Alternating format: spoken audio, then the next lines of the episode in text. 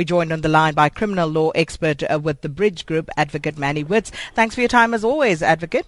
No, only a pleasure. Morning to you and morning to the listeners. So, were you at all surprised at the turn of events?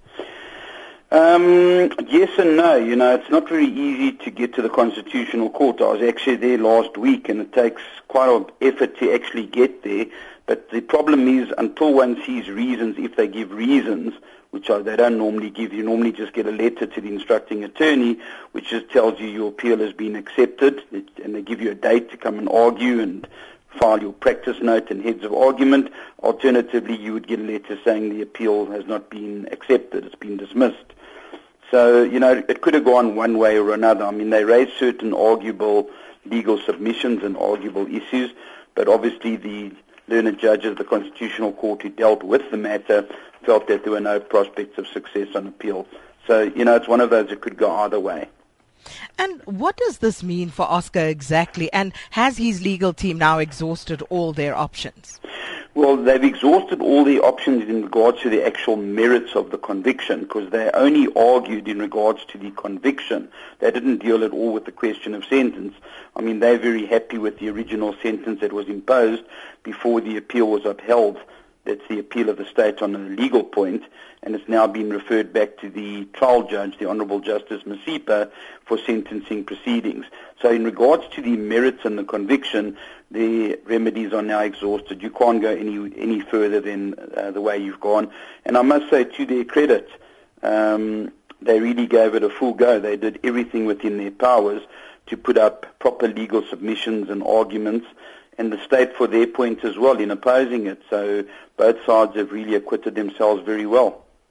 So this goes back to uh, Judge Masipa, and uh, is it um, the? Uh, I mean, uh, so is this it for Oscar? Could his sentence become worse? Uh, what is likely to happen then? Well. Um, he now falls within the provisions that are in existence since 1998 and the 1st of May every year, even though it's a public holiday workers' day, they extend the minimum sentence provisions. They've been doing it since 1998, so it's been on the statute books for quite a while. So he now faces, as a first offender, which he is, we all know that that's what he is, he didn't have any previous convictions, he faces a minimum of 15 years or a maximum of 20 years. Every first offender in his position for an offence of that nature, which is murder, where intention was now proved and where the Supreme Court of Appeal have upheld the appeal of the state, and unless you can show substantial and compelling circumstances, um, that is the only way that the presiding judge can deviate from what the legislature has set down, that is the minimum sentence. And they will definitely take into account what the Supreme Court of Appeal said, the year that he, plus minus year that he's already spent in custody must be taken into account. So I've got no doubt that the presiding judge um, will look at that and at least take one year off. And then if there are other substantial and compelling circumstances which the defence can now present and the state can also present aggravating evidence, um, it's up to the learned judge's discretion as to what sentence to impose. Mm. Uh, minimum sentence at this point, are you able to speculate on what that could be?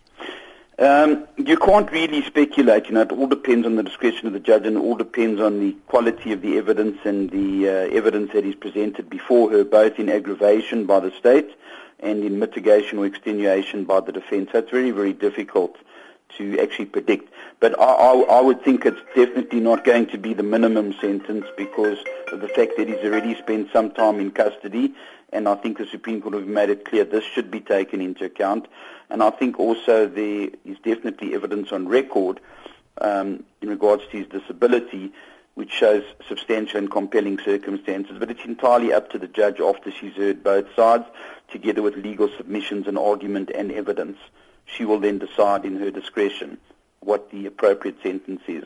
And then thereafter, um, the parties can then decide, depending what the eventual sentence is, whether they wish to appeal it any further, but only in the question, in regards to the question of sentence. The conviction is now um, over; it's finished. It's now been uh, put in place, so they can't go on the conviction. Oh, thank you so much for that clarity. Criminal law expert with the Bridge Group, Advocate Mannie Witz.